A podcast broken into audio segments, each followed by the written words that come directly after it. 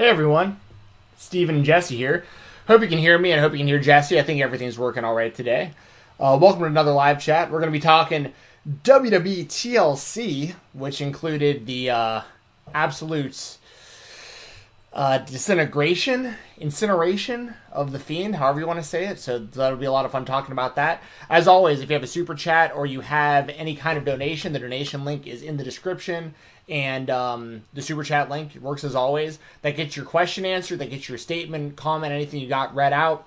If you have any thoughts on TLC, if you got any thoughts on Impact Wrestling, AEW, their partnership, anything going on with all that, anything that has to do with independent wrestling, even mixed martial arts or football, let us know. We are happy to talk about that with y'all. And this is going to be a pretty laid back episode. We're going to talk TLC, maybe some holiday stuff, and uh, and yeah, we'll uh, we'll see how this goes. So we'll just be uh be chilling, have a good day today. Thanks everyone for joining us once again. And we do have Jesse Davin once again back on our own channel. How's it going, Jesse? I'm doing good, I'm doing good. Our doorbell just rang, so I was like, "What the heck?" it's like really good timing. I thought it was my husband, but it wasn't. Um, doing good. I had to move um, my my podcasting area due to being very pregnant. So now I'm in a chair, like a comfy chair in my living room instead of in an office. So, yep, yep. But I'm doing good, hanging in there. Um, ready for Christmas, ready for the holidays, and just ready to chill. How are you? Things are uh things are going. Uh, so Jesse knows this, and I haven't really said much about it, but my uh, my brother got COVID. Uh, he tested positive on Monday. Uh, so think about him. He seems to be fine. He was just kind of really sick on Sunday, and since then he's seemed to be fine. I haven't been tested, but I have been quarantined the entire time, and I'm not going to be going anywhere for the next ten days. Uh, we pushed all of our family Christmas stuff until a week from a week from Sunday, so that we got plenty of time. And uh, my dad's negative as of now, my stepbrother's negative as of now. We're all together, so just is what it is. Uh, but uh, Jesse, I gotta let everybody know. Jesse here has reached out and asked me about how me and my brother are doing every day since Sunday. So uh, that's how good of a friend Jesse is. On and off screen, me and her stay in touch a lot, and she's told me it's her it's her motherly instincts to check in on us. So that's it's much appreciated. So like Scarlett like likes hearts. I had to heart our chat. So oh well, that's um, I mean good good call though. yes, her. but I yeah seriously, there's like a, just when you become a mom, you start to like worry. I love your positive message, but I need to be quiet.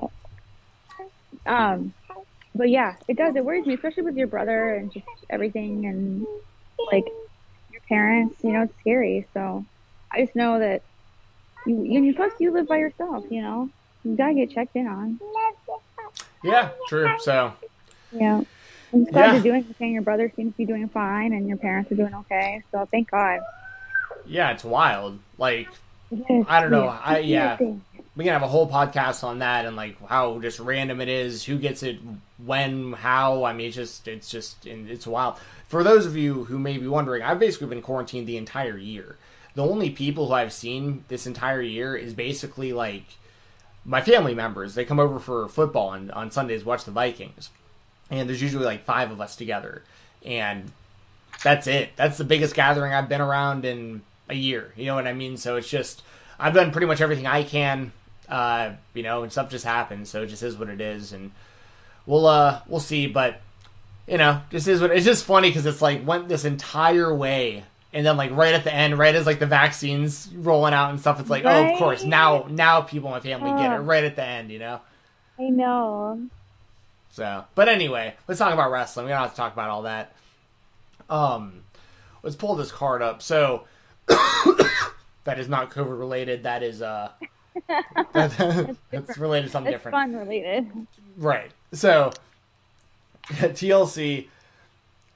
I mean, we're not going to go match by match here. I watched the whole show from start to finish. This was a really good show. For all the things that I've said about WWE, like heading into this, uh, one thing that we did say though that was true was as bad as the stories have been and as low as the raw ratings have been and all that stuff, the WWE has done a good job of the pay per views delivering in most cases.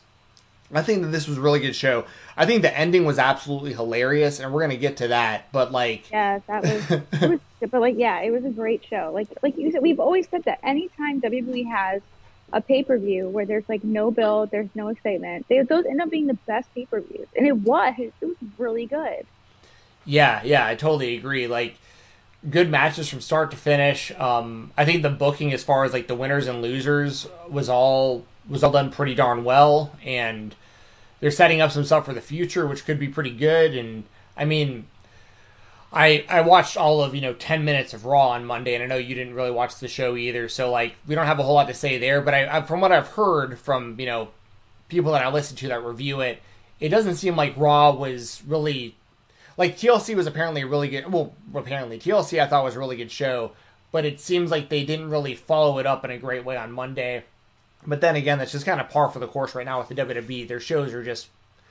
I, outside, I'll say it a trillion times, and I'll I'll mention it again during the show when we talk about it. But like, for me, really, like outside of the Roman Reigns stuff, there just isn't a whole lot that really like captures my attention. And and when you have a, a brand split where Roman Reigns is only on SmackDown and I'm usually doing something else on Fridays. Even though I'm quarantined, that's usually when I'm either video editing or catching up on stuff on IWTV or they're premiering something on IWTV, stuff that I'm basically preparing for so that I can review it on the weekend or on Sunday. So I don't even get to really see that. I really wish Roman Reigns was on Raw so I could see him, and I'd be way more interested in watching Raw on Mondays. That's just me personally, but you know, it just is what it is right now. Yeah. Mm-hmm.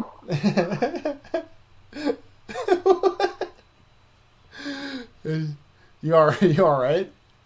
Yeah, she's uh she decided to uh, get out her like little mini camper and it's like rolling it around the hardwood floors really loudly. A mini camp, so mini like, camper, like a like a Barbie camper thing.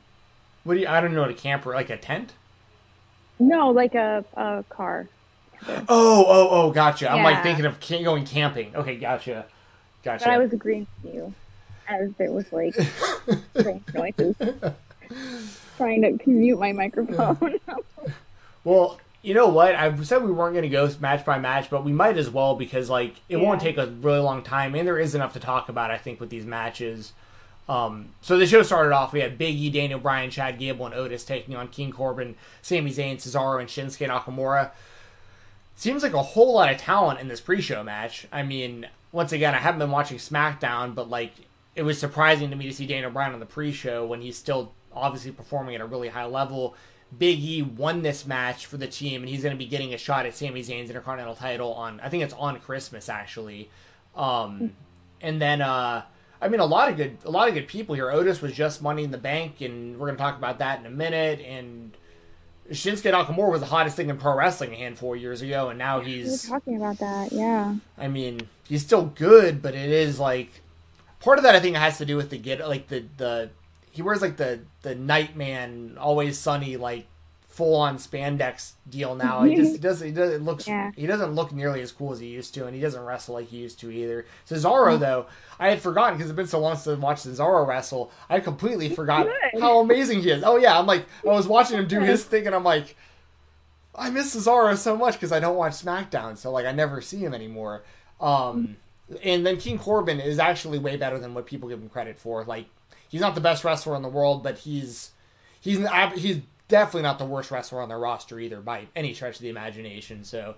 Um, so anyway, I thought this was a good match, and there was a ton of good talent. Uh, what are your thoughts oh, on yeah. uh, the result, and what do you, where do you, who do you think wins uh, between Big E and uh, and Sami Zayn for the Intercontinental title when that happens this week? Um, well, I'm not going to do a prediction for that because someone spoiled it for me. So oh, okay. Spoiled, someone like straight up spoiled all of SmackDown because they said I deserved it. So I'm not going to do any predictions for SmackDown just because. wait, um, wait, hold on, hold on a second. So somebody like messaged you like, "Hey, fuck you! This is what happens on SmackDown." No, they tagged me. They straight up. Ta- oh, it, it, the whole debacle. It was so dumb. And then they tried to say that like I bullied their sister into because they posted a a team up north gif apparently like I made all of my followers attack this person and told them to, you know, end themselves, you know what I mean? And I oh. was like, um, oh my god, no. I was like, tell please tell me who it was. Please tell me like please tell me who these people were that were attacking you, and I will report them and call them out. And they were like, no, I was just proving a point. I've already proved my point, and I'm like, been sitting. I've been sitting here for like I spent all morning trying to get information from this person. Like, oh well, I deleted my old Twitter that was on. I'm like, well, tell me what the tweet was that I posted, and I'll and I'll go look. I mean, you can still look that stuff up. And they're like, no, you can't. I just don't know. It's, it's so stupid. So, anyways, it was so dumb. I'm like, please, please stop. This is so annoying. And then they like their whole podcast called me a bunch of names and it was stupid. It was dumb. Yeah, sounds like it. stupid. Anyways. And they spoiled SmackDown um, for you. Yeah, but you know what? Whatever.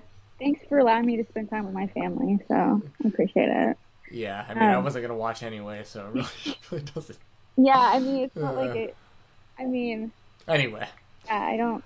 Well, my, my prediction, you don't have to confirm or deny this. You can okay. not react at all. I I assume Big E is going to win the belt because it is like a big, like the big yay for the holidays kind of moment.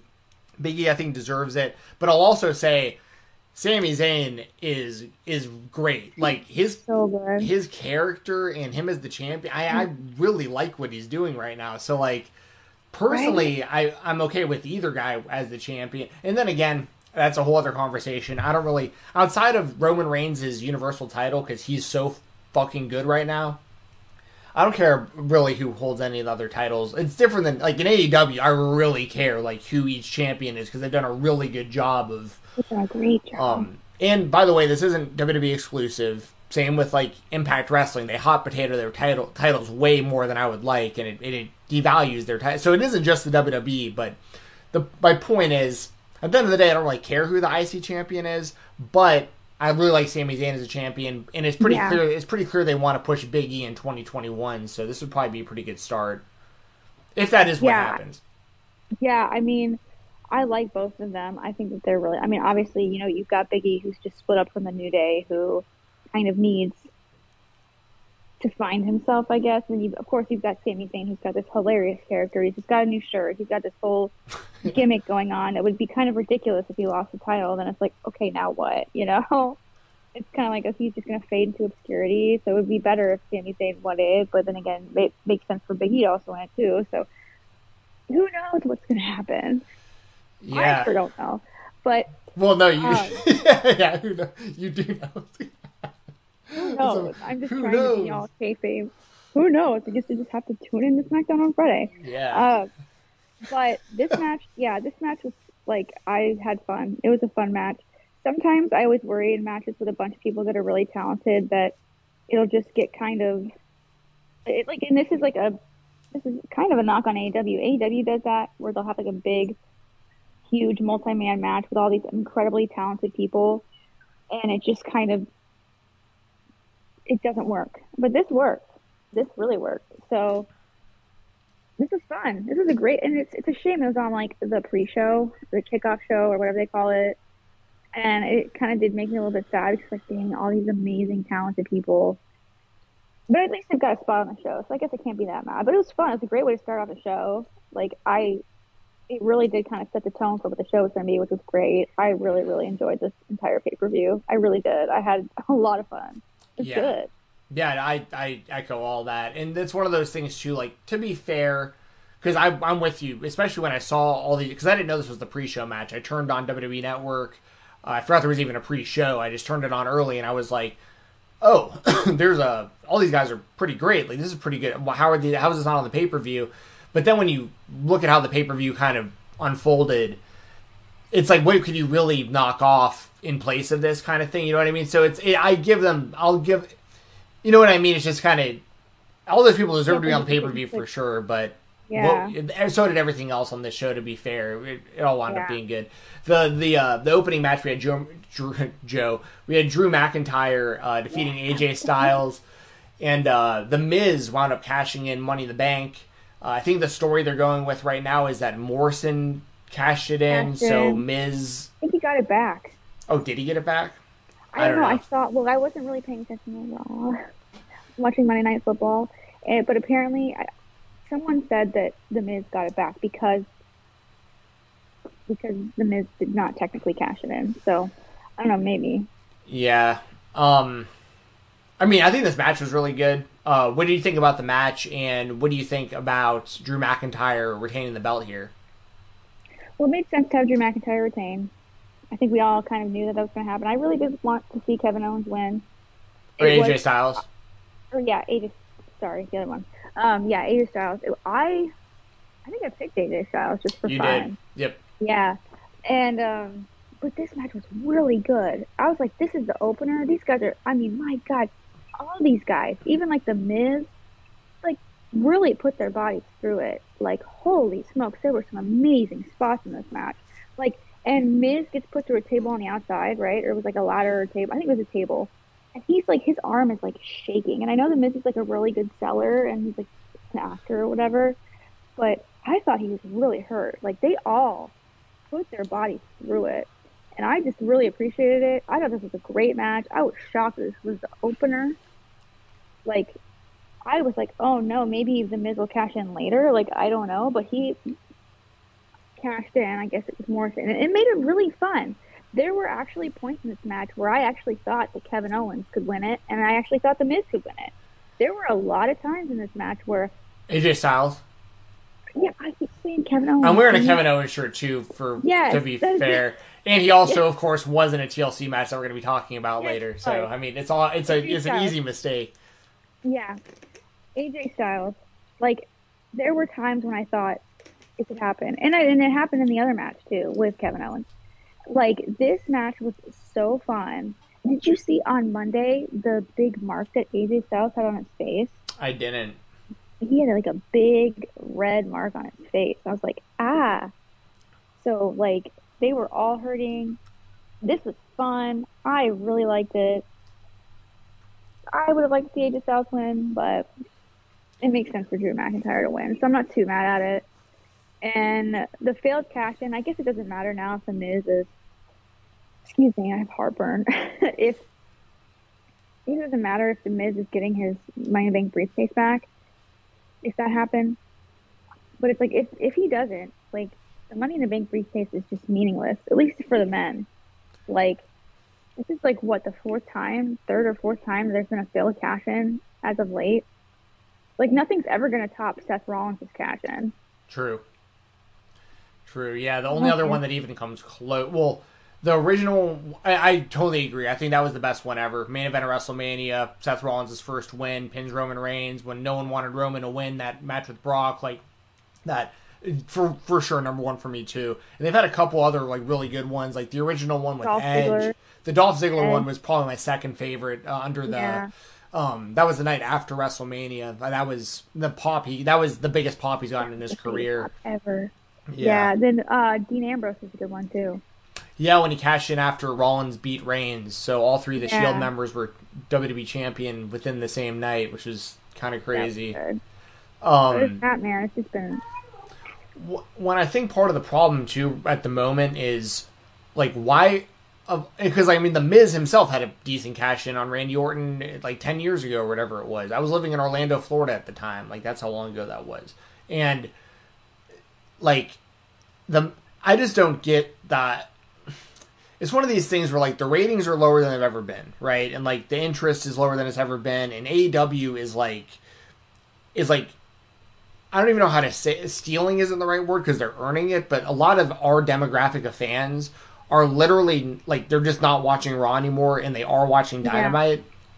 So all these things are happening and your idea, whoever's idea it is, is like I mean Vince at the end of the day ultimately Yeah. is sitting there going, All right, who's a hot, new, fresh superstar that you know we could really you could really draw the people in? Who's going to really interest you like some guy you know make the champion maybe? And like it's like how do you come up with the the Miz though? Like like I like the Miz as much as anyone else. I've been a supporter of his since the real world like like I I've shown the merchandise I've yeah, had you before Had the, you had the hat and the stuff on. Yeah. I, I have his merch from before he was even in the WWE. Like when he was training at UPW, I was following his career then. Yeah. Like I'm a supporter of his. I was at WrestleMania 27 where he- when he retained the belt in the main event. I was like cheering for him to beat John Cena. Like I like, but it's 2020 and you have one of the best rosters in history signed to the WWE right now between NXT, NXT UK, Raw, and SmackDown, and 205 Live if you count that separately.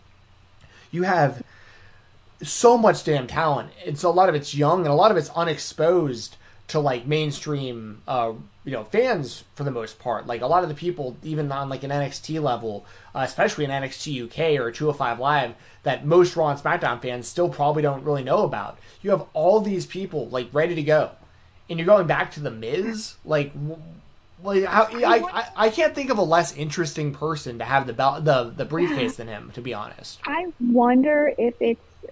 I was, you know, you're you're talking about that, and you're it, you're, it's, you're right.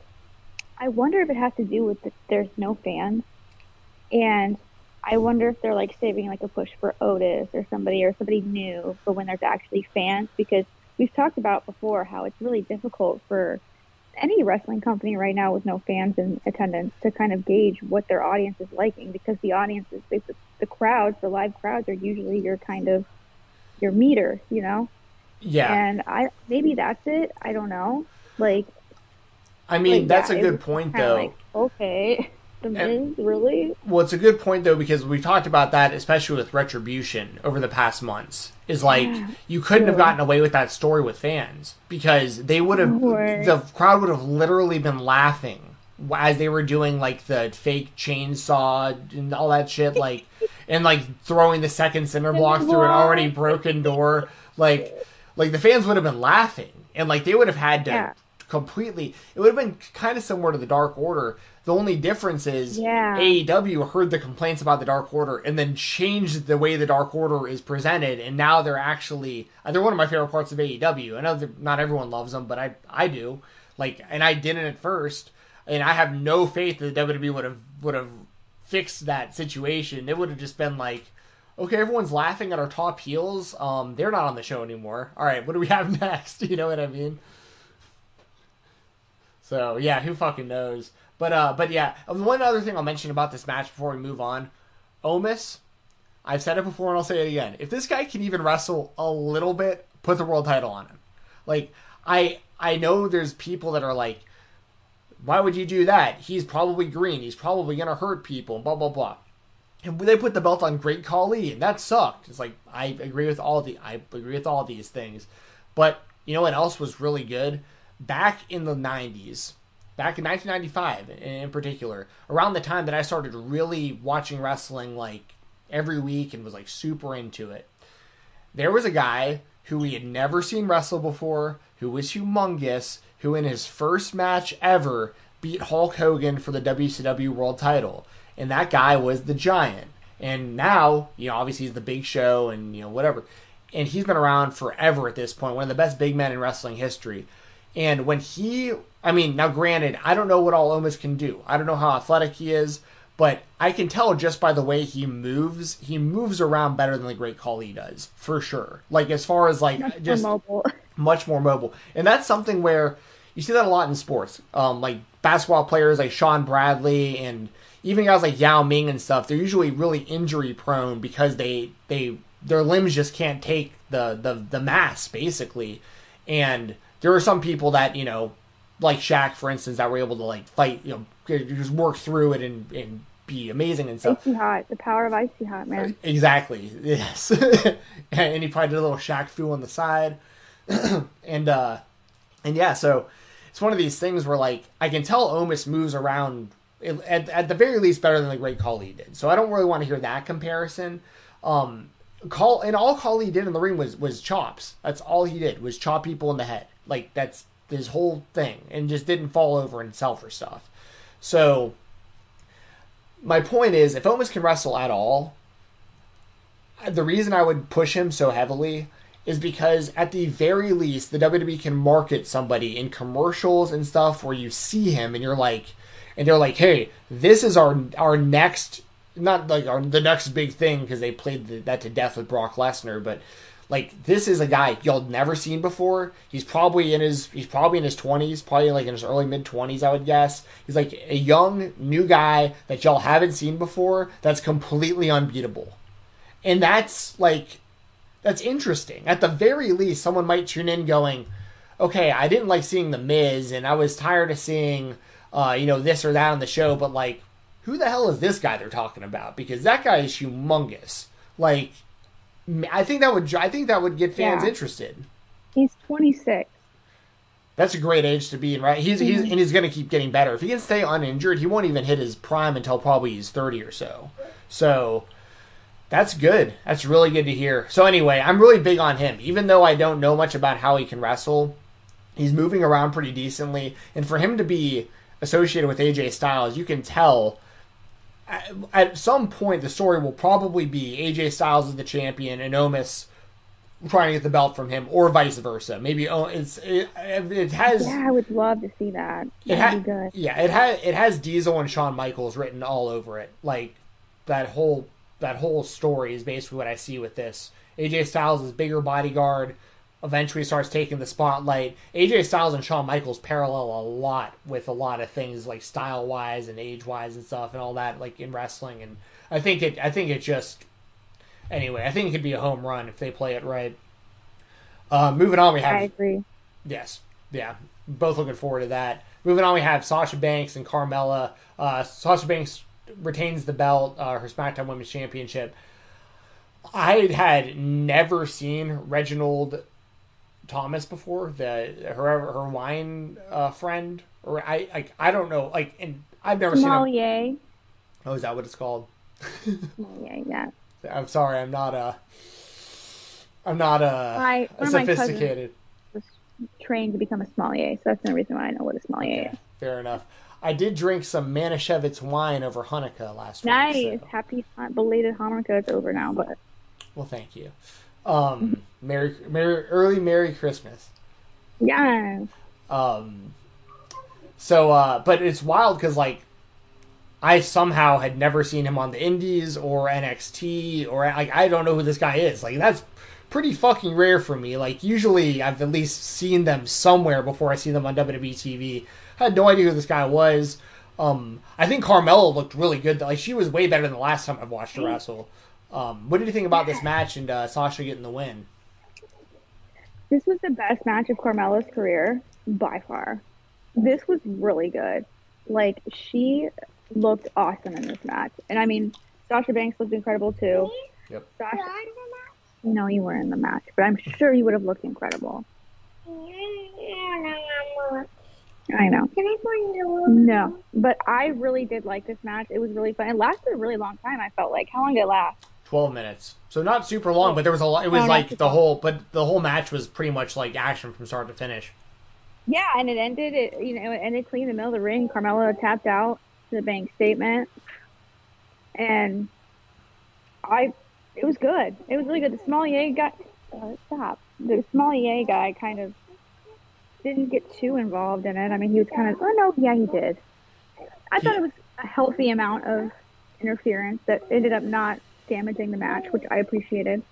So, I like I said, I really really enjoyed this match a lot. Yeah, I thought it was really good as well. And like you said, Sasha Banks looked great as she always does. It's good to see her getting like an actual title run. Like she's defending the belt a couple times. So that's good. And like I said, and like you said, Carmella's looking I mean, she's always looked physically great. Like but in the ring, I've had some questions about her uh, over the years and this this was a good showing. So I mean, uh and this is really good for the WWE and SmackDown right now in particular because uh, Carmella, like, if she can go like this in every match going forward, I mean, granted, Sasha Banks is like the top of the top, um, but Carmella, you have yourself there like a new real player in like the main event women's scene, which is, you know, she's been the champion before, but it was like kind of like a fluke Money in the Bank type run before. Um, now she looks legitimate, and, and she can get the help from that. Uh, what do you call him? Sommelier? Is that what you're saying? Sommelier? Yeah, yeah. She has. She can get help from that sommelier. Um, so she just start bashing wine glasses over people's heads. Whack. That'd be good. Oh yeah. Well, she was uh, smashing bubbly on Sasha Banks that one before the show on the Go Home show. Oh, see, I once again I didn't see that, but a lot of this would have made a lot more sense if I watched SmackDown. So I mean, to be fair, I'm not watching the weekly show, so Um, it was really good though. Props to both these women. People need to not sleep on Carmella. She's actually really good. Um, her entrance is kind of weird. I don't really get it, but I don't know. Go her. I mean, if I had a body like that, if I had a body like that, I guess I'd show it off too. So what am I saying? It just is kind of it kind of reminds me of like Emelina and Lana, which are both like things that I don't want to be reminded about. Yeah. So, like, Emmalina. God, that was a botch all around. yeah, and it's like I, it's Carmella. Mella is Fine. money. I know I missed that, but I guess that was kind of a dead meme anyway. So Shout out Corey Graves. Good work there, bud. Um, Yeah. I was just like, this is like a dream come true. I was like, Corey, you go home to her every night. It's funny listening to him on commentary during her matches. Yeah, he's he does the job though. Yeah. Yeah. it's funny. Um, moving on, we had the Hurt Business win the Raw Tag Team Championships. The combination of Cedric Alexander and Shelton Benjamin defeating the New Day, Kingston and Woods. So we have new champions. I was wrong about this prediction, but I was, as I said in my in the prediction podcast, my mind was saying New Day because of how often they win these types of big matches. But personally, I wanted to see the Hurt Business win, so I'm very happy to see this.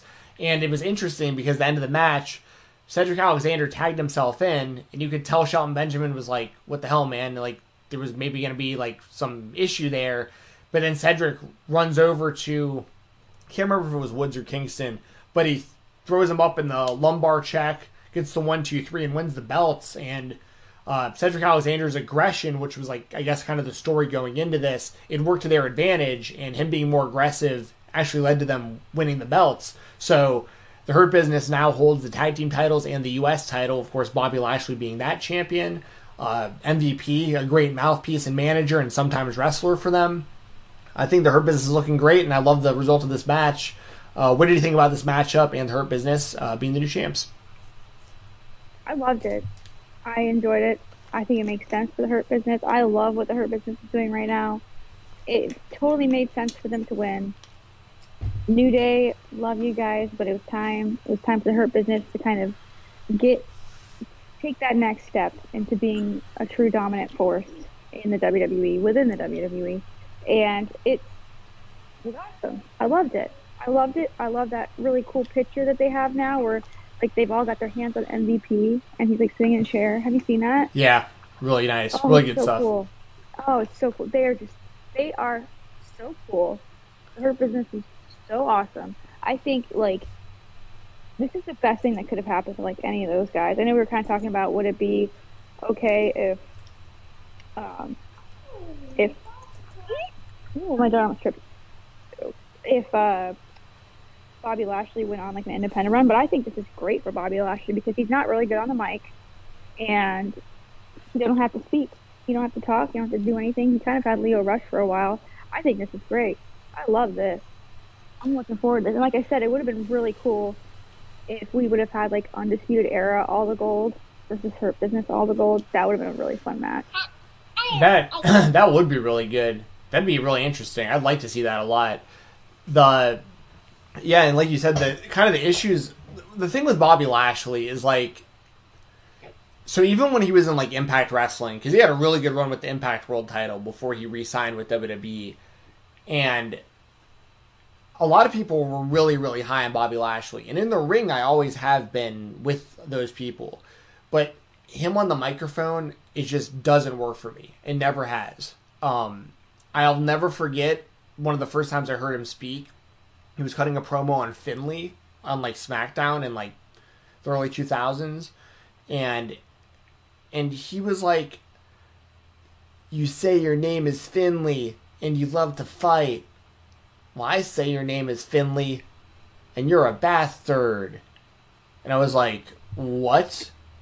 Like that's Oh, no. what this guy sounds like. Like you look at him and you're like, Yeah, you think it's gonna be like yeah, because even even Brock has kind of like a higher a higher voice than like you might that? expect. Well, I think it has a little something to do with a little something Yeah, something might be the- getting pumped in, but uh, but uh, but it's one of those things where it's like.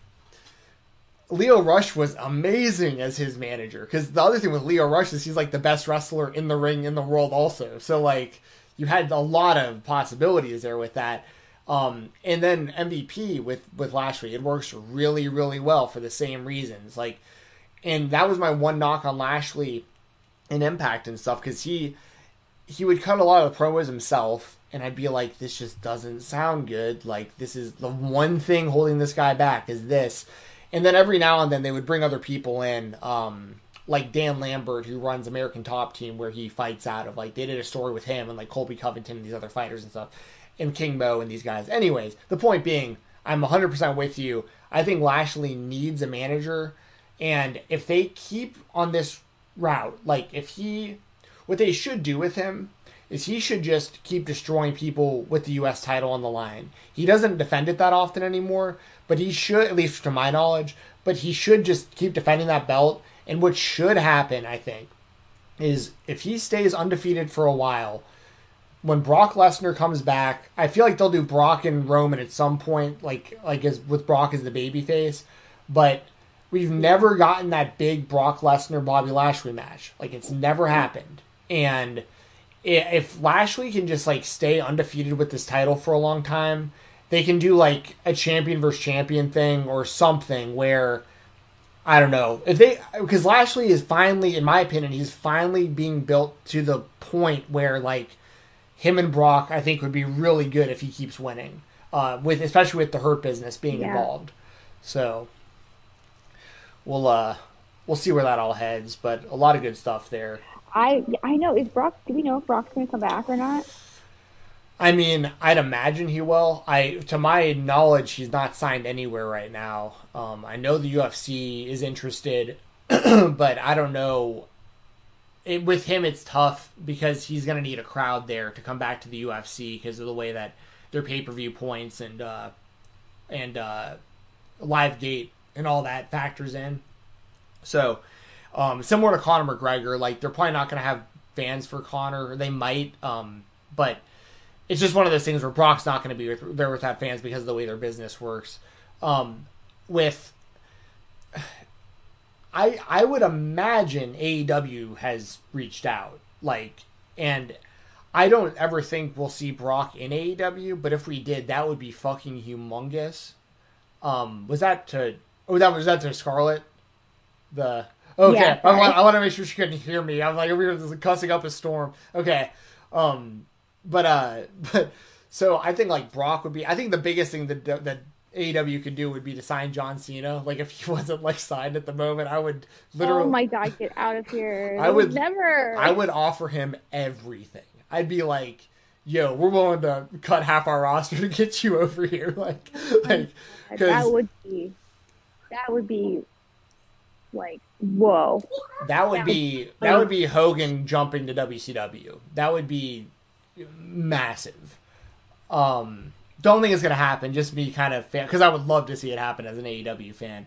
But uh, but yeah, I don't know what I don't know currently what's going on with Brock. I'd imagine they're waiting the, on the WWE for for fans or maybe closer to WrestleMania, and like it wouldn't one billion percent shock me to see Brock in AEW because Tony Khan definitely has the money, but he has such a sweet setup with the WWE. Only wrestles a few times a year, gets paid like five mil, and like gets his own transportation, his own locker room, and everything. Like, you know, I like why would he do anything else? You know. Yeah, I know. It it it just it seems like it'd be very like anti AEW to have Brock there though. Like just like everything ADA doesn't stand for. But it depends on how they how they work it because he wouldn't yeah, have the same kind of leverage that he does in the WWE. He'd have to come over and actually play ball with these people. Like him and him and Dean Ambrose at WrestleMania would sucked because he didn't want oh, to do anything. But yeah. if you did, but if you did Brock Lesnar versus Jon Moxley in AEW, where he had to play ball with everyone else, that would be that could be really really good. Um, but would he, yeah. and, why, and why would he? That's kind of what I'm saying, right? It's like it's like he doesn't have to in the WWE. He just gets whatever he wants in the WWE. Gets paid the most out of everybody. Everybody doesn't have to hardly ever work. Always is the champion or around the title. Like, why would he do anything else? You know. Um, and Gavin, thank you for the super chat. I'm just now uh, noticing yes, that. thank you so much, Gavin. Yes, if you want to go ahead and read that, Jesse, or unless is something going on, on your end right now.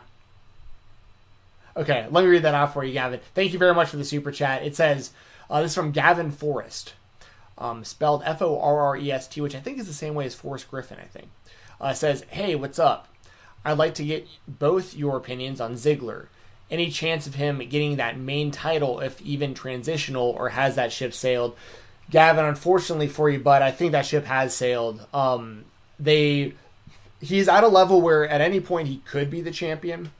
Like, if they were in a pinch and they need it, and like like a main event fell through, or like a big COVID outbreak or something, and Ziggler was available, he could be in in that kind of spot. I think because he's definitely talented enough still at this at this point.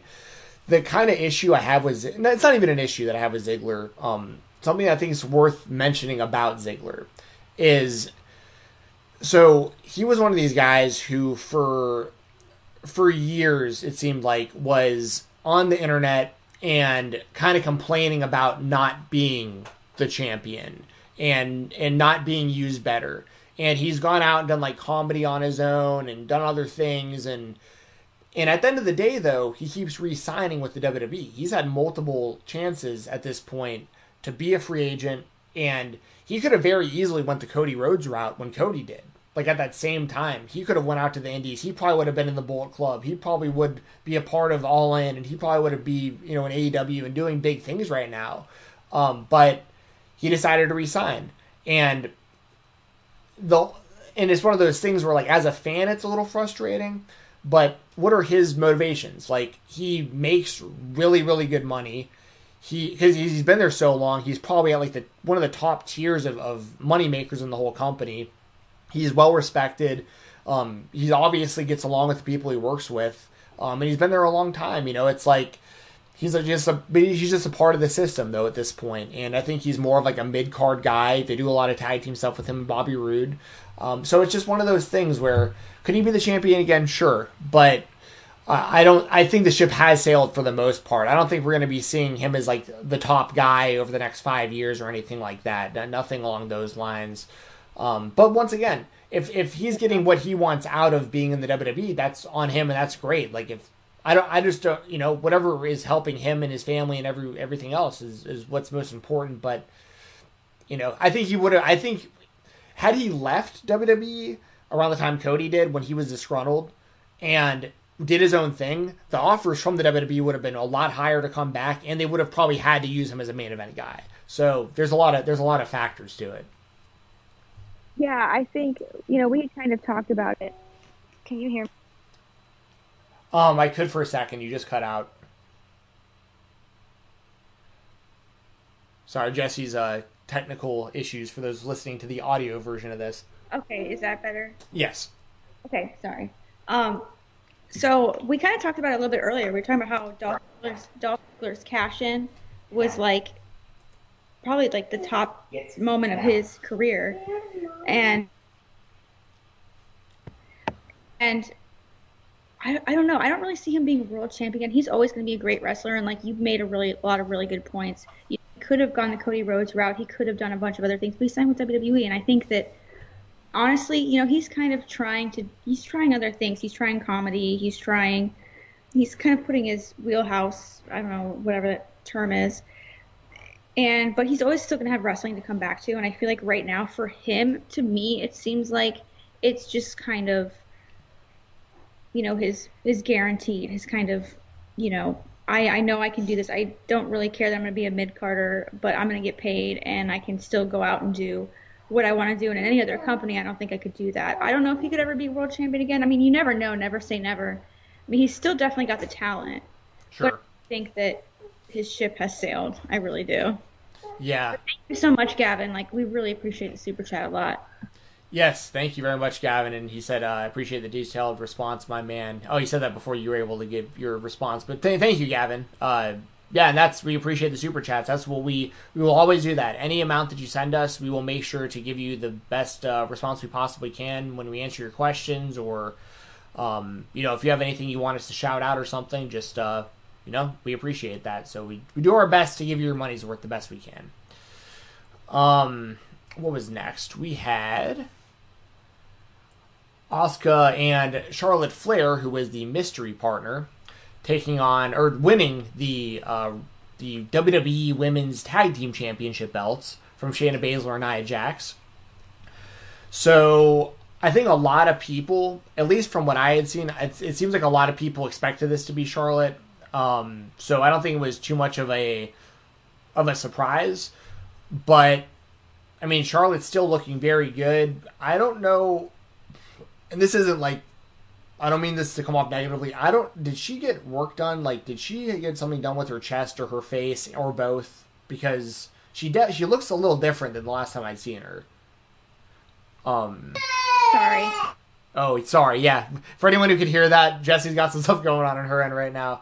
Just unmute whenever you're able to. I can I can go for now. Um, but Well, I'm good. She's just she's throwing a fit right now. But yeah, it does definitely look like, and this is no knock to her. I mean, she looks fantastic, but she um her face did look a little different. Like it looked, but you know what it could have been.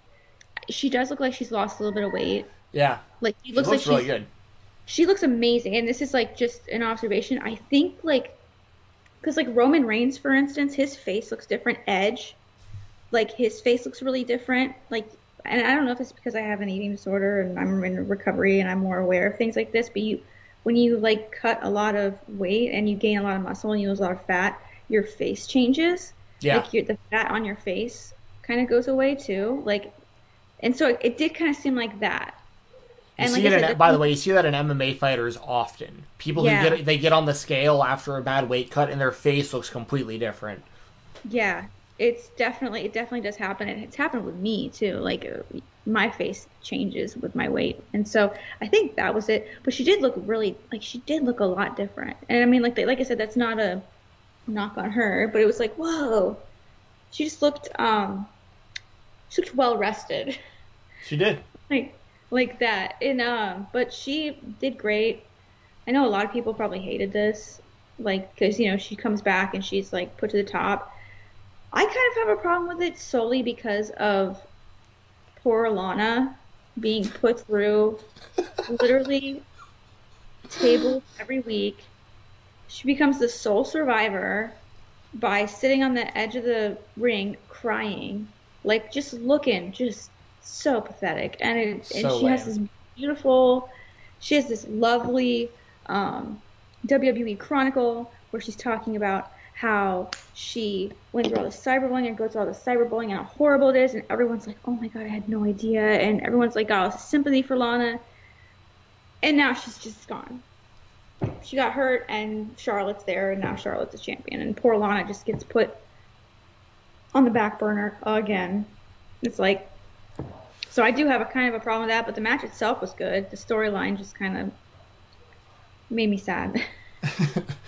So yeah, that's stuff we've talked about over the last few weeks, the whole Lana thing, and I'm with you there 100. percent I've made my my thoughts on that pretty clear. If y'all want more detailed thoughts on like how bad I think the whole Lana storyline's been for pretty much everyone involved, y'all can listen to previous episodes. Um, but what I will what I will say is this: I really really like Charlotte coming back and uh, immediately being the top one of the top people and holding a belt because that's what her gimmick is and that's what it should be. Like she is she's the she's the top. She's the queen. She's the I mean, at any point she can become the the women's champion.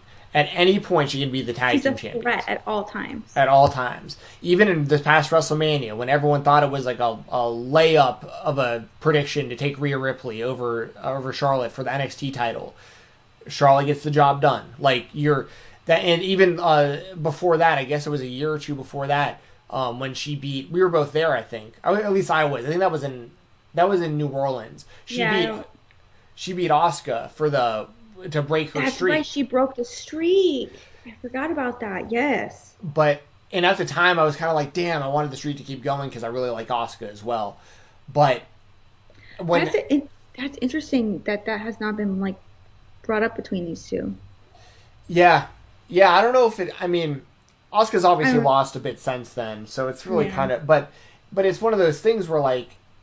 And when I look at a lot of the stuff in hindsight, I, I like it because I look back at Charlotte's legacy and I'm like, not only is it the fact that she's going to hold more world titles than anyone in history, including her own dad, uh, obviously different titles, but you know what I mean. And when you look back, she's going to be the one who who who beat Rhea Ripley at Mania for the NXT belt. She's going to be the one that broke Asuka's streak. She's going to be one of the people that started the women's evolution. She's going to be the one of the you know women who was in the first ever uh, female main event of WrestleMania. Like, and you look at all it, so on top of just all the title reigns, she's going to have all this other stuff on her legacy, and I think it's I think it's okay to already be talking about her as one of the best women's wrestlers ever. Like I know she hasn't been around super long, but I really think based on her in, in her in ring work is very good. It is it isn't like she's being pushed just because of her name. That's part of it, and that's part of why she got some of the opportunities she got when she did. But what people don't realize about these second and third generation wrestlers is a lot of the time you get the foot in the door, but it is twice as hard to keep your position in the company because everyone is looking for that that reason to be like you're only here because of your dad or your mom. And she has masterfully you know uh, carved out an amazing career for herself and, it, and it's just a cherry on top that her dad is Ric Flair. Like it just adds to it, but it doesn't make her. So, um, and then all that being said, like I think Asuka's amazing. I think she's also one of the best female wrestlers in the world right now. Um, I want to see them do more with Shayna Baszler because I think she's still great, and there's a lot they they're missing with her. Nia, I got not a whole lot of time for, but at some point, I, would imagine at WrestleMania it'll just be Nia Jax and, Lana, and Lana will finally put her through a table or something. I mean, and that'll be like the big payoff. That would be interesting. But that, but like we've said before, then what?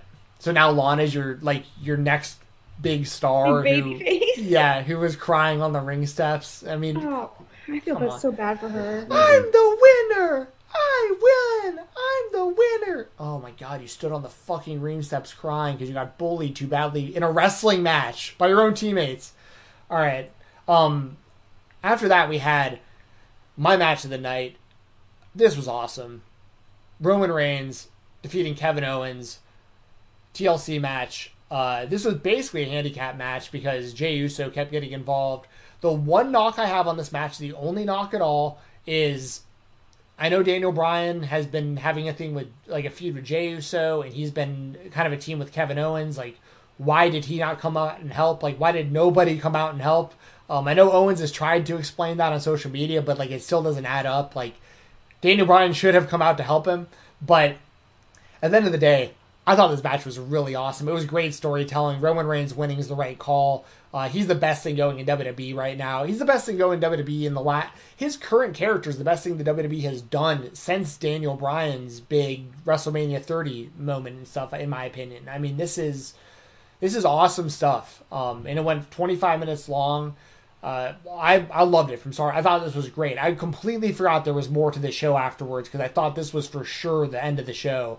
Um, but yeah, I, I, I love this. What did you think about it? And what do you think about uh, uh, Owens and and Reigns, of course, getting the win? I yeah, you're right. This was the match of the night. This was amazing. This, and you're right. I didn't even think about that. Why didn't Daniel Bryan come out? I was honestly just really enjoying the match. I, you know, God, Kevin Owens is so good, and people just knock him all the time because of the way he looks. I'm always like, don't disrespect my man.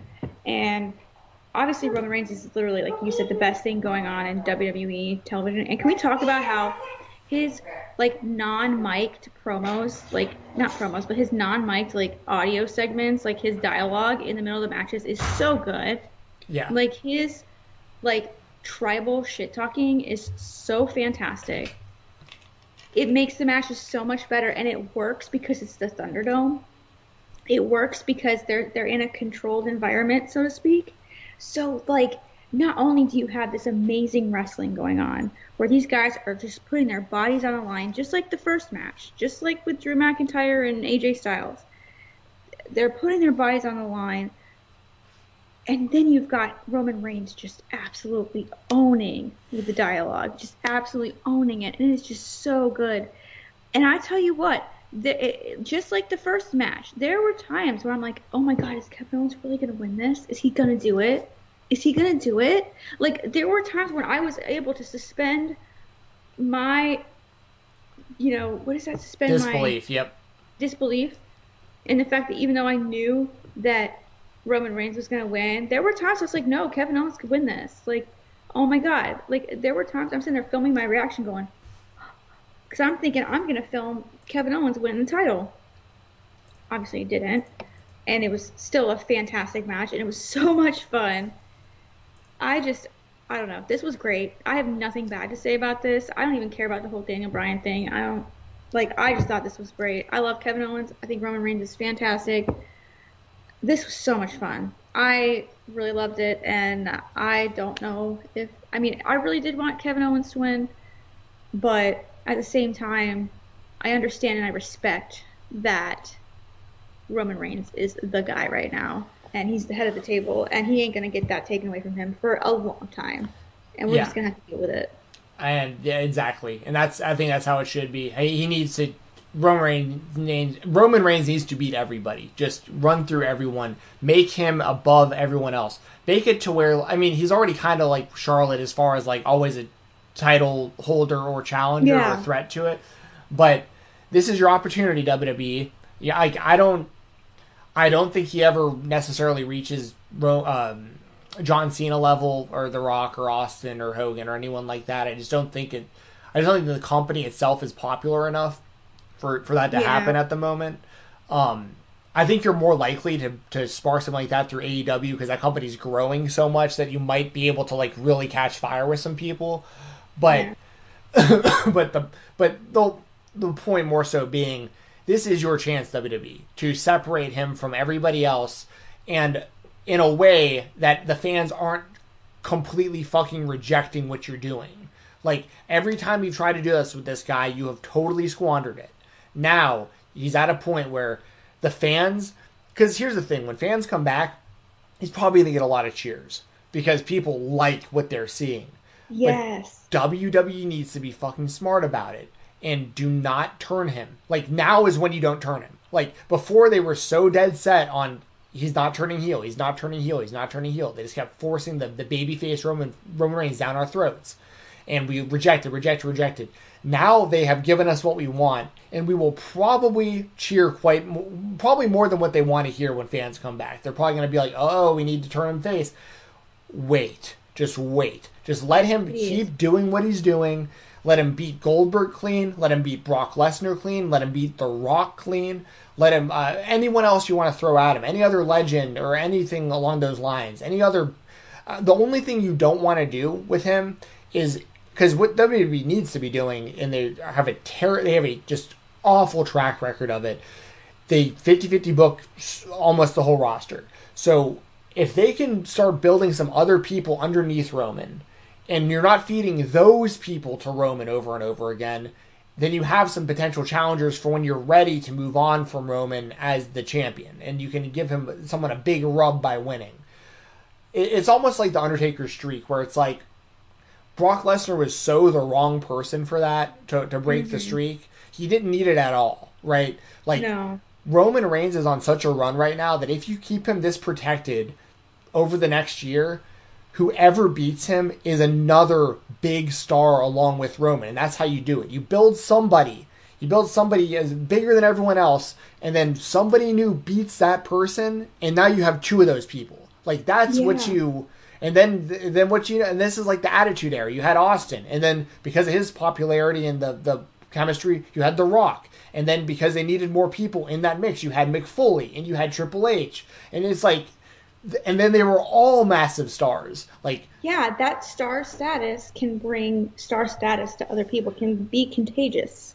Exactly. And the only Yeah. problem they have that I have with Brock, because I think I like the way that Brock is booked because I do think he is more legitimate than everyone else on the roster because I've seen him do it in the UFC. You know, like there's mm-hmm.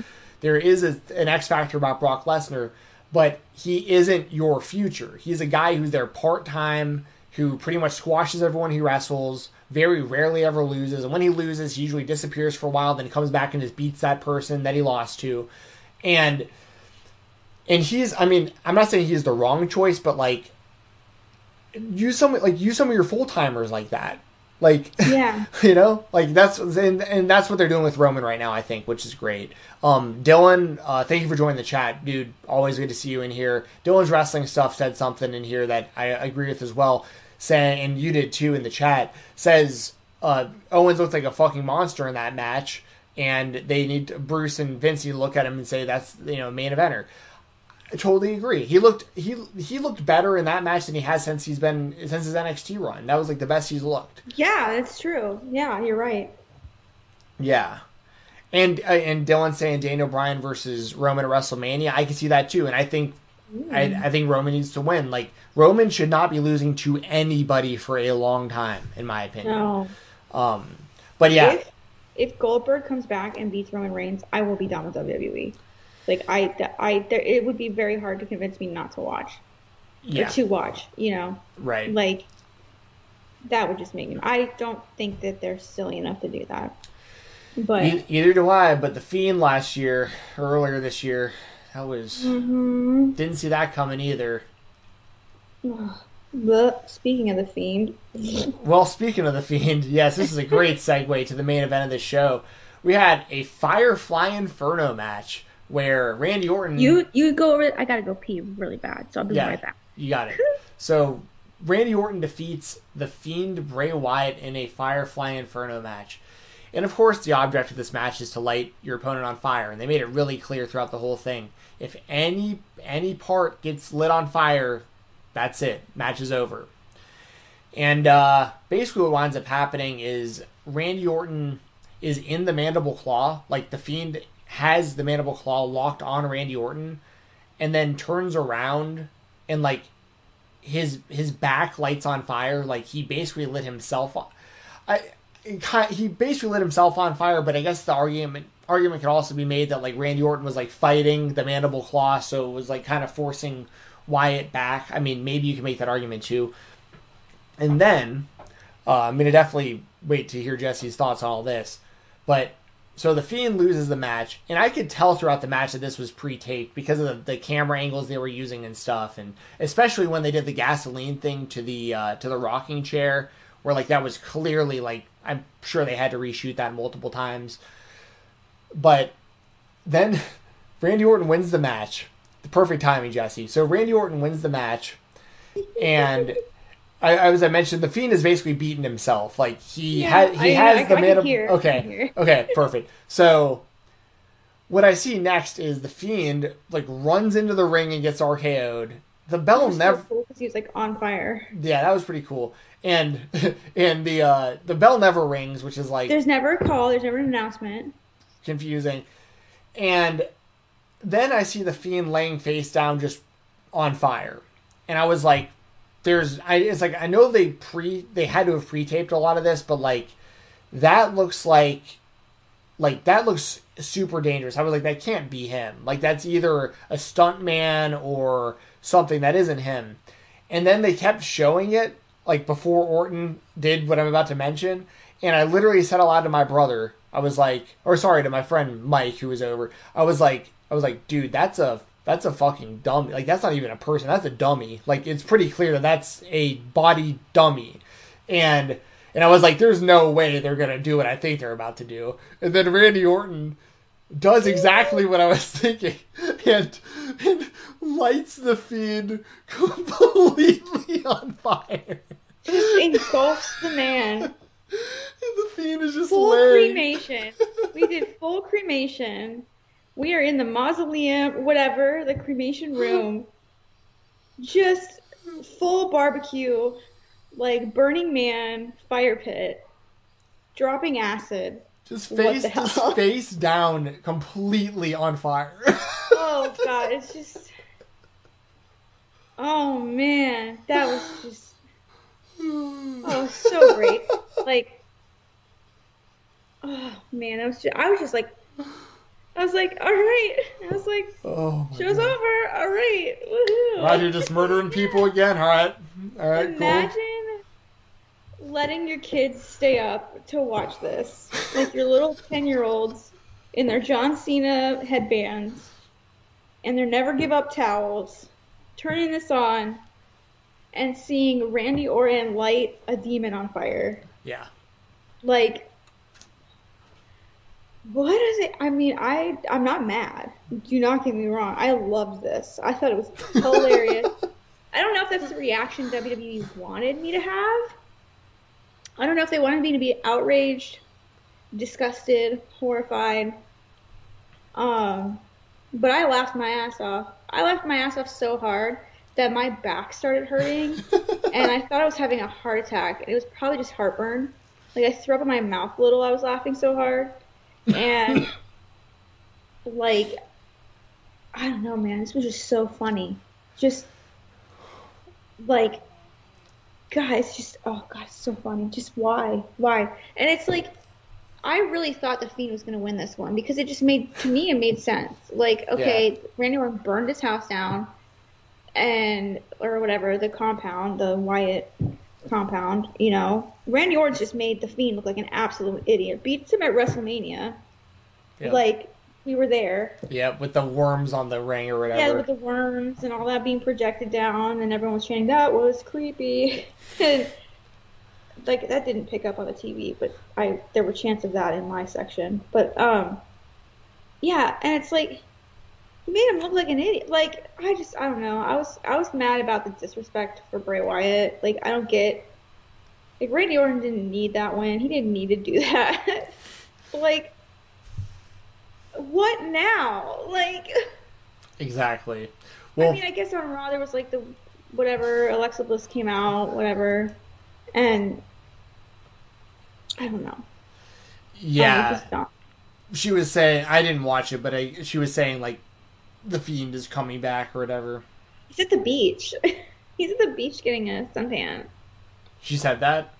Yeah, she said that. Oh my god. Well, she was saying like they're just trying to make fun of it, I guess. I don't know. But. Yeah, yeah. So one thing I'll address real quick is you had mentioned uh, you're like, what was like, what was I supposed to think? Like when they did that, like I don't think that's the w, the reaction WWE was looking for out of me. Unfortunately, Jess, the WWE doesn't care about what your reaction is because you lie in a demographic they're they're not they're not writing to. I think that this was all written for the ten year old kids you were just talking about who were going to see that and be like, oh my god, the Fiend is Randy Orton lit the Fiend on fire because nobody over the age of like 13 years old could have watched that and just not been laughing. Like that was so funny. Like I like I that yeah. I drafted multiple tweets that I didn't send because I like there are enough there are I, I roast WWE fairly often, but there are enough people that follow me that work for the WWE at this point that I don't want to like always be an asshole because every now and then, like I see people unfollow me, and I'm like, oh, it's because of the thing I fucking said about them on Raw. You know what I mean? Mm-hmm. but that's happened to me a few times. but but it's just one of those things where it's like that's that's the whole thing, right? It's like they they just they just aren't writing for us. There are certain things about the show that are great because like the Roman Reigns thing works really well for us but it also works at like a 10 year old's level too like the head of the table and like the whole roman reigns being an evil guy or whatever. But this i think was specifically for like because there's there's just, there's just no way. Like there, like there's no way someone wrote that and was like oh yeah the 30 year old hardcore fans that are that are complaining about our product they're gonna see this and be like oh yeah they're they're turning it all turning it all around now i'm gonna now i'm gonna tune into yeah. raw Yes, it's hardcore. PG era is dead. yeah, the Attitude Era is back. Um, yeah, yeah. Just, I mean, and that's the thing. Where do you go? Where do you like? If he shows back up on the show, which he will, like, I mean, he needs to have like half his face melted off. That'd be kind of His cool. mask needs to be like melted. That would be so badass. But I also. I got to be fair though about this like there have been buried alive matches and that kind of shit too, where like they came back like right away. Like that's, I mean, I have to be fair with that. Like the Undertaker has been buried many times and then just come back. And there's a lot of parallels between the Fiend character and the the Undertaker character with all like the yeah. supernatural shit. But we've never seen somebody just flat out burned to death like that. Like we've seen people on fire, but we've never seen like a complete like yeah we've seen like objects that they're in be on fire. We've never actually seen the person themselves be on fire. Well, we've seen that in Inferno matches, but it's usually like an arm. It isn't like their entire fucking their body whole... is engulfed. It's not cremation, which right. is what we witnessed on Sunday. On the Lord's Day. Actually, that's funny. so. But, yeah, like, but I do think it'd be really cool if like Bray Wyatt cut some weight He, cut, he, you know, he cuts some weight to look a little like emaciated, you know, and he like gets like the Walking Dead people or whatever, because you know he's got those connections. Bray Wyatt's got those like makeup connections. I mean, the guy who made his masks makes all sorts of cool stuff. Makes the Slipknot You- masks. Yeah, so like get like the like the half melted face, get some like full body zombie looking stuff, like decomp, like that would be cool. I don't know. I don't know what. I thought Alexa Bliss was supposed to be taking a break. Yeah, I I don't know. I I don't know. I don't know, but I, I was shocked to see her back. I feel like all they can do, like this is this is your last chance with this WWE. Like if anyone ever listens to this, this is this is your last chance with the Fiend because he will come back. And I think that maybe if they do something like that, that could be interesting. They like change his look a little bit and play to the fact that he was burned alive. The only thing you can do, I think, to come back from this is he would have to come back, and after this match, he has to be completely unstoppable. Like nobody can do moves to him at this point. Basically, like, like if you come back from being cremated, like okay, you are a complete different supernatural level of being at this point. But unfortunately, there's this, and there's the Goldberg thing, and there's the Seth Rollins Hell in a Cell DQ thing, and there's all these reasons why they have Oh no, up. I forgot about that. Oh, Yeah, there's a lot of reasons why they fucked up the Fiend up to this point, and like this was really the most. This was really like I, the the Goldberg thing was even worse, I think, because that really just killed his momentum. that was so criminal. Yeah, I agree. Uh, That was that was, and then the the re, the the really fucked up thing is, and this isn't on Roman, but like Roman wound up not working WrestleMania, and the whole thing was literally for nothing because then they wound up having to uh, the last second book Braun to so like so the Fiend losing Goldberg ultimately wound up doing nothing but hurt the Fiend. It didn't wind up helping anybody long term, um, at all, and yeah, so I mean, in my mind, can they come back from this thing with the Fiend? No, because I already am so low on the character at this point. But They buried this character. I mean, God, Yeah. that when was it? Was it SummerSlam, Survivor Series? It was SummerSlam in Canada when he debuted his new entrance. Remember how over that was? yeah, And everyone was like, "There's no way they can screw this up. This is amazing!" Like, and they said, "Challenge accepted." yeah. So hold my beer. Yeah, like they have monumentally messed up this character, and then like the Hell in a Cell thing was like really the big one for me. Other than Goldberg, that was just so dumb, Yeah. so dumb.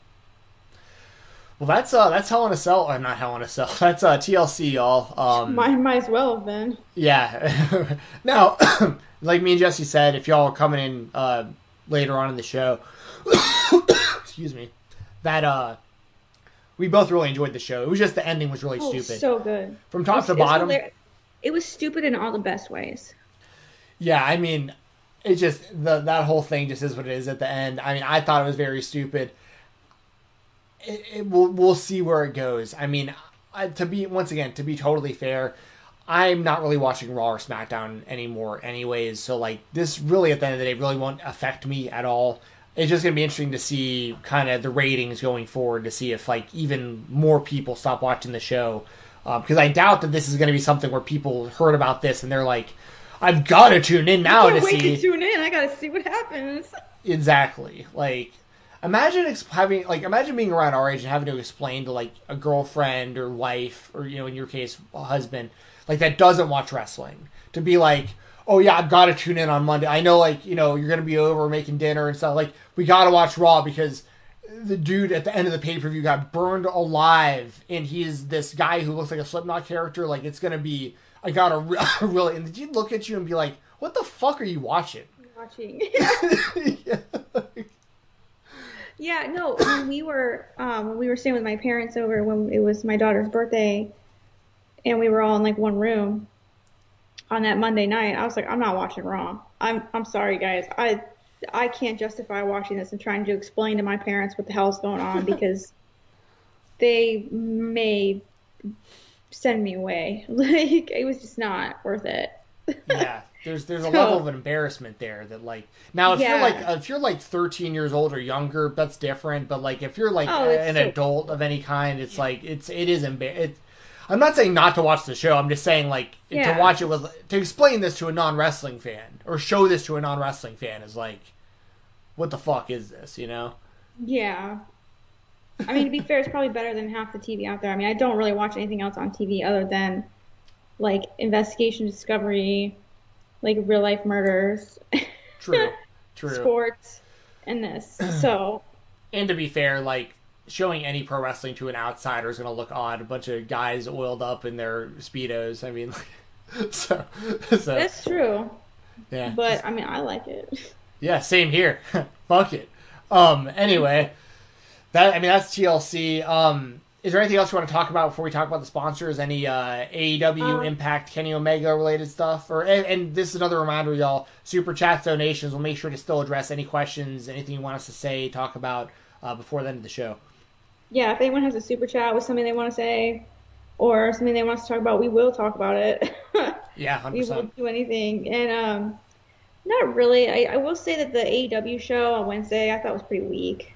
I thought it was pretty meh. It was good, but it was just like meh. Coming off that one big show, just kind of felt, I don't know, just kind of felt blah. I enjoyed it. I can't remember exactly what all was on the show, but I do remember watching it and, and enjoying the show. Yeah, it was. It was still enjoyable. It wasn't like because sometimes it's like, man, they just can't. You know, it's just boom, boom, boom, boom. Always a good episode. This one was just definitely there. Yeah. So.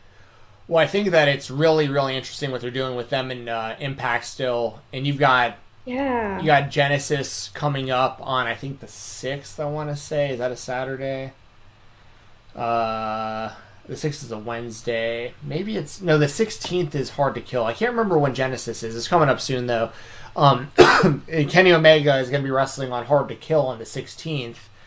Um, so that's going to be big, and then they got some good stuff going on with Genesis and all this stuff going on. So, I mean, I really like what they're doing right now with with all of that. I would like to see sometime soon more of like a, and I'm sure. I mean, I have faith in in this whole story and the people involved. Like, I'm sure they have like a long term plan, but what I really want to see soon is like is like a big quote unquote impact star like invade AEW like during a show. Like there's a like there's I a really thought we were gonna get. Um, I thought we were gonna get that last week and we didn't. I really thought that was gonna happen. yeah. I mean, I could definitely see like Gallows and Anderson popping up. I could That's what I thought was gonna happen. yeah. I could see that. I could definitely see Jay Lethal or not Jay Lethal. Um, Jesus, uh, Jay Lethal's Ring of Honor Tag Team Champion right now. Uh, um, Rich Swann. He like I could definitely see Rich Swann, the Impact Champion, because that's what the match is going to be at Hard to That's Kill. what Kenny's. Yeah. We got the Bullet Club versus Motor City, and uh, so I can see Motor City uh, popping up. I mean, there's There's some potential. there is so much potential right now with the stuff they got going on. Um, so much talent too, and yeah, I'm, I mean, I'm just really looking forward to seeing what they do next. Maybe there'll be another big too. something big happen in Genesis and. All the all the AEW paid for by Tony Khan commercials that are showing Those up are on funny. Impact, yeah, it's great. I love what they're Great. doing. Good stuff. Really is. I know it's really game changing, and I really, it is exciting. I like that. Yeah, and Kenny Omega like being the belt collector. That's a just a super super interesting story So right now. So yeah, That is we'll, uh, such a good badass gimmick to go for. yes, I love it. yeah, me too. So uh, so yeah, Jess, if you want to tell everyone what to do, I will uh, get our sponsors pulled on up, and we'll uh, we'll get on out of here. Yeah, well, I fight the acid coming up into my throat right now. Yeah, Yeah. Oh man, pregnancy. bad. Yeah, dude, it's all. I mean, like my belly. Um, let me see. It's like right here. It's like where Oh, gotcha. it's like. So she's like put like, and she's bigger. She's actually a pound bigger than Scarlett was when she was born already.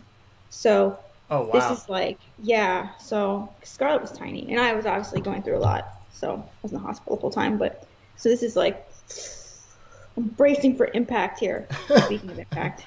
Um. Anyways, so yeah, if you do, first of all, I wish everybody, if you had a, if you're Jewish or you celebrate that as a Jewish faith. I hope you had a wonderful, safe, happy, and healthy Hanukkah. And for all of my other people, I hope you have, if you celebrate Christmas, I hope you have a fantastic Christmas. I wish you nothing but great things going into the new year. We've had the Great Conjunction. We had the winter solstice. We've had a shift. We've had we've come into a new age.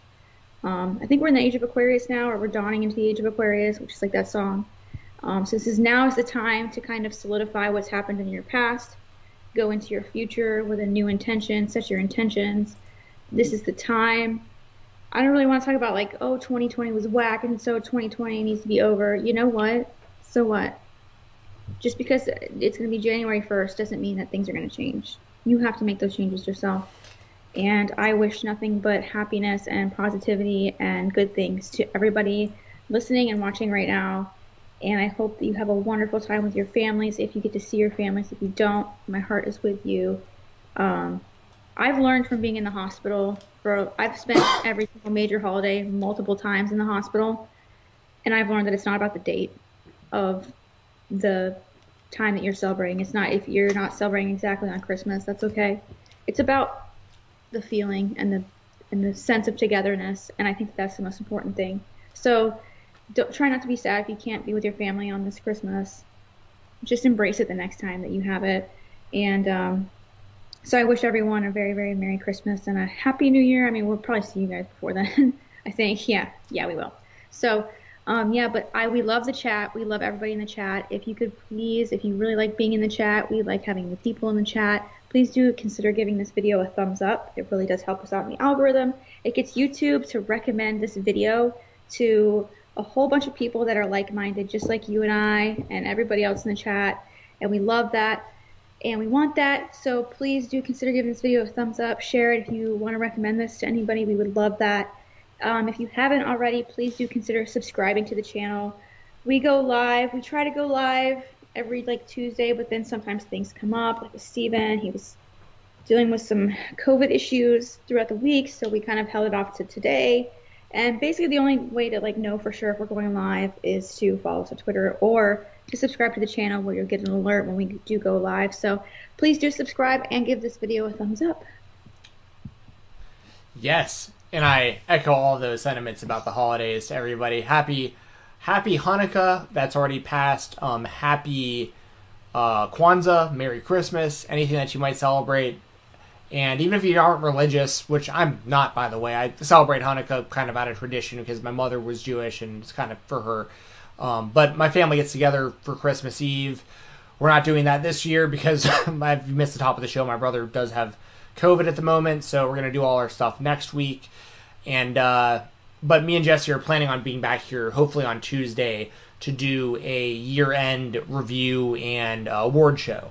So we're gonna be doing like talking about the best matches of the year, best wrestlers, you know, uh, stuff predictions for next year, like stuff you know that we can see happening next year and stuff. So it's gonna be a lot of fun. We're planning on doing that next week on Tuesday. But like Jesse said, make sure you're following both of us on Twitter and subscribe so that you know for sure when we are going live.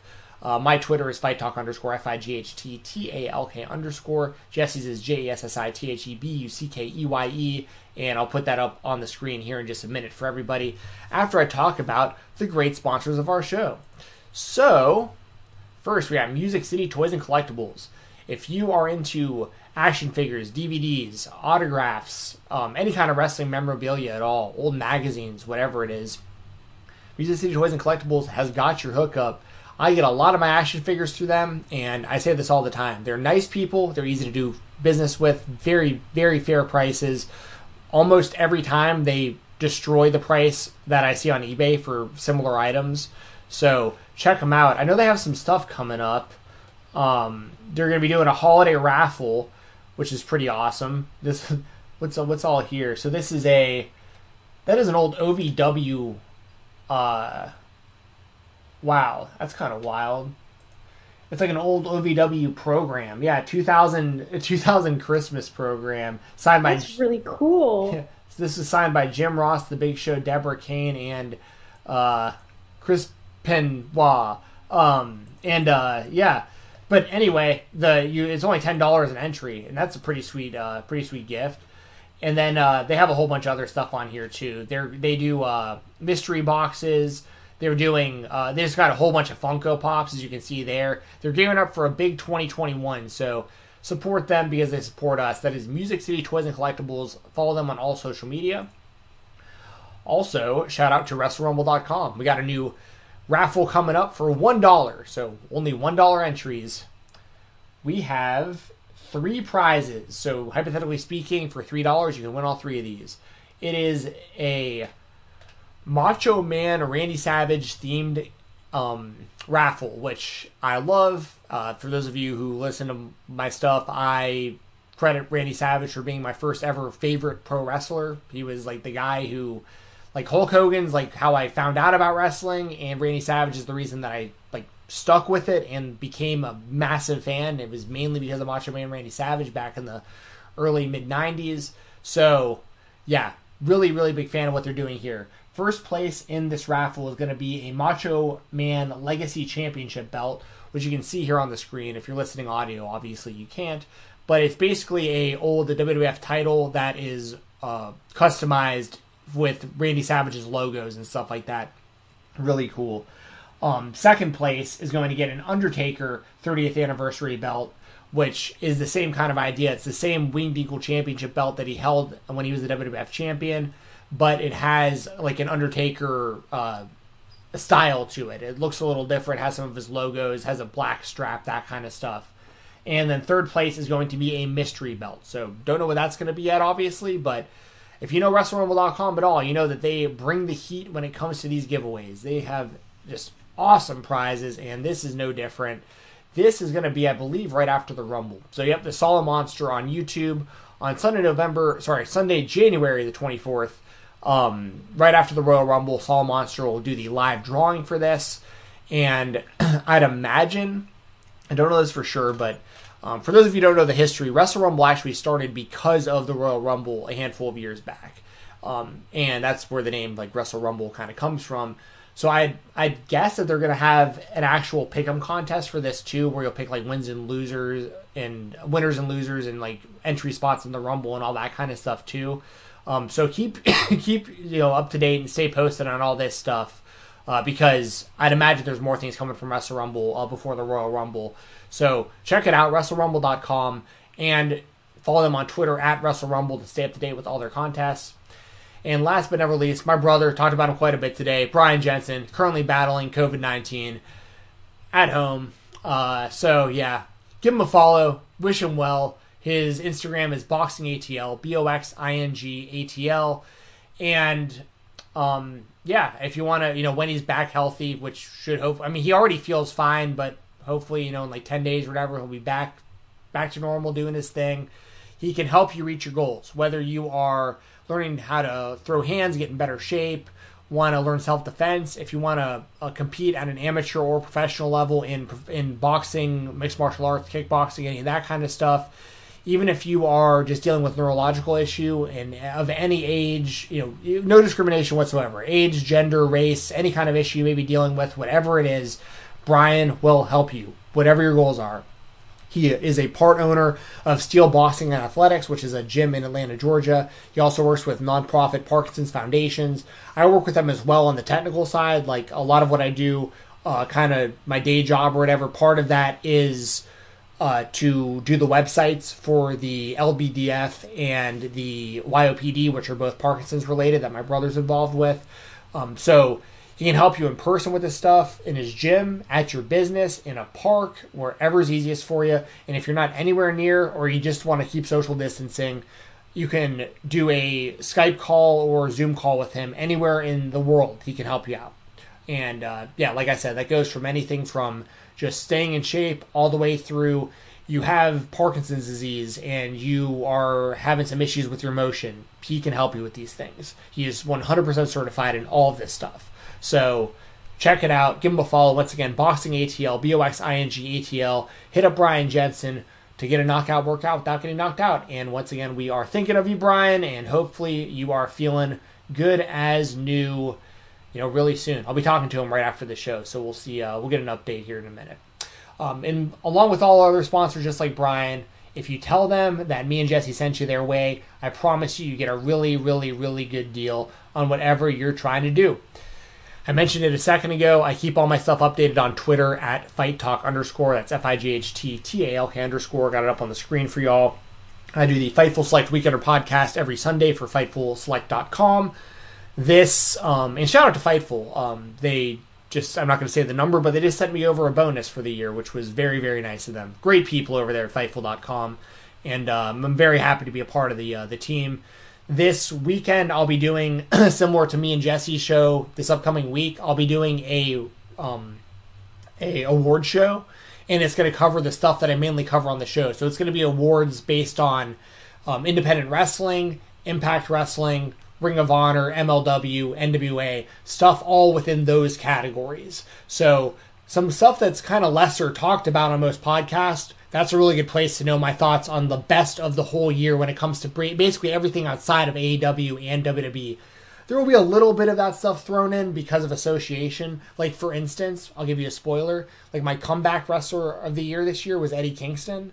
And the reason being, he was on the independents like forever and he did some stuff with NWA but he or I can't remember if I have him as the comeback or more of like a break. I have him and Orange Cassidy as like comeback and breakout style wrestlers, people that on the indies we were rooting for, but now they're with AEW and they've really blown up. So like we're gonna be talking about that kind of stuff. I'll be talking about who I think had the best years, uh, people who like wrestled over the collective weekend, people who are currently in Impact Wrestling, all that kind of stuff. So to be a lot of fun. That's at FightfulSelect.com this Sunday. I do video edits for all things MMA on YouTube. I know I have at least two more videos that haven't been released so far for them that should be coming out any day now. Might already be out at the time of this recording. Don't know. Um, so check all that stuff out. And of course, subscribe to this Fight Talk podcast feed. If you're listening to the audio version of this, this is, I put all the audio of me and Jesse there. I do an MMA show with my friend John Mosley every Monday. And I do extra interviews with wrestlers, promoters, fighters, all that kind of stuff too. So that's right here on the Fight Talk podcast feed. If you're listening to the audio version, you can subscribe. That helps a lot. Subscribing, following, all that stuff. And five star reviews, any kind of rating system they have, good ratings, good reviews help out a ton.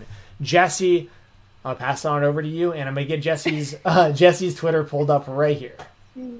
David Bowie or something. Okay, so yeah. Um, also, you know, to Steven's brother, well wishes. Go wish him well. We really hope that he gets better. We don't like to see anybody be sick, especially with the the, the Rona. So, best wishes to your bro. Thank you. And, I will relay uh, the message. Yes, checking in, and I will keep checking in. Um, if you obviously on my Twitter, my Twitter is the best way to see like live tweets and how I feel about things. Um, J E S S I T H E B U C K E Y E that is where you can find everything. My Instagram is private. My Facebook is private, so don't try and add me on those. I won't. May block you if you try, uh, just because I, I just keep all that stuff personal. So that's the best way to reach me. But if you do want to like DM with me, if you want to like talk with me and see more of me, I do have an OnlyFans, OnlyFans.com slash Jesse the Buckeye. That is the best way to, if you want to talk with me on the daily, go there because I'm going to answer you and I'm probably going to do a voice memo. I always talk because I feel like it's more real. I don't know, typing is just kind of meh. And sometimes things can be miscommunicated when you type them out. Yes. So I just like sure. to talk. So I always do voice um, messages and everything like that over there to literally everyone that messages me.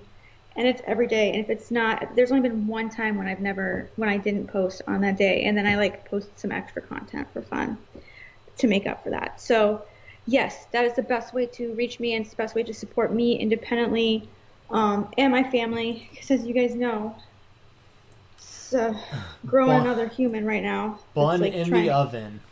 Yes, she's cooking. Not like Bray though, hopefully.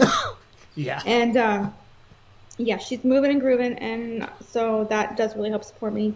But the other way to support me and Steven is through this beautiful YouTube channel so please tell your friends, tell your family, tell your mother, your father, your grandpas, your uncles, your cousins, if they're into wrestling, that is, or whatever. And, you know, give this video a like, subscribe, and yeah, that's how you can support us. And thank you for supporting us, and thank you for watching this, and thank you for being there, and thank you for being amazing and being so cool. It's such a refreshing light on this year. So, yay. Yay! And hey, pizza code. Put that out there. Yes. Okay. So you only have until the 31st. So, yeah. So uh, I have a Papa John's pizza code. It's oh, my daughter was just running around with the bag.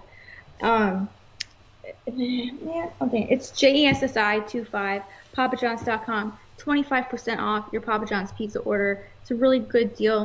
You can use it till December 31st. Let them know. Jesse25 JSSI 25. Get yourself a deal on some pizza since you've probably spent all your money on presents. Help yourself out. You've been working hard. You deserve to have pizza delivered to you. Yes. Um, click of the mouse and Papa's in the house. Papa bless. Twenty five percent off is a fucking good deal. Yeah, like, it's a really good deal. Speaking of presents, you want to see what I got my brother? I haven't been able to give it to him yet. Yeah, I hope he's not watching. Oh, he knows oh, what it is. Cool. You know, he knows what it is. It took it took so long to get here that he eventually found out because like it, like I kept I was checking over and over, but uh, yeah, this is uh pretty cool. I don't know if you can tell. This is a signed Randy oh. Moss. What starting lineup that so, so, some dude got signed in in September 16th of 2000. But yeah, it's like this, not, it's like a, his rookie action figure, and you can see at the top, he's got the best wishes, Randy Moss. So, and Brian collects, he collects sports autographs. Randy Moss is his Grail signature. Him, Randy Moss and, and, Muhammad, and Muhammad Ali are his two Grail signatures. Muhammad Ali is like insanely yeah. fucking expensive. Like it's just too. Yeah, especially now. Yeah. Yes. Um, but Randy, and Randy Moss is very expensive as well. But I got I got a good deal on this and he um, he has a signed Sugar Ray Leonard starting lineup that he can now have a collection of signed starting lineups for his favorite that's uh, so athletes. Sweet. So, so oh, that's awesome. I was very happy about it, and I knew you'd like it because you you appreciate football. Yes. So. I love Randy Moss. He's a legend. Yes, 100%. So especially for y'all. yes. Oh yeah, I still wear his jersey on a lot of Sundays. I have. What about Cris Carter? I love Cris Carter too. Um, I I don't own his jersey. The only jerseys I still have that still fit are I got a Randy Moss jersey and I have an Antoine Winfield jersey, who is our cornerback for like 10 mm-hmm. seasons. Yeah. Um, and I still wear those a lot. But uh, but yeah, Cris Carter, absolute legend, absolute. That was that was the best days of being a Vikings fan. Was Cris Carter, Randy Moss. Um, you had uh, Robert Smith in the backfield, and and Daunte Culpepper and Randall Cunningham, depending on the year, and yeah, that was those were good times to be a Vikings fan. You like Cris Carter because he's a Buckeye, so. Well, there you go. Well, he's honestly, in my opinion, he's one of the best five receivers ever. Like, yeah, I mean, he's and same with Randy Moss. I think they're probably both in there. I'm a little biased, but you mm-hmm. know, um, but yeah, Cris Carter's great. So, anyways, yeah. thank you all for uh, sticking around this long. We appreciate yeah. it, and. uh yeah, we hopefully will be back here on Tuesday to have an award show for y'all, and we'll Yay. our award show will mainly be like AEW and WWE based. So yeah, it may be a little Impact thrown in there. We'll see, but maybe we'll see. Yeah, we'll uh, we'll I look forward to that. So we'll see y'all next week. Ha- Merry Christmas, Happy Holidays,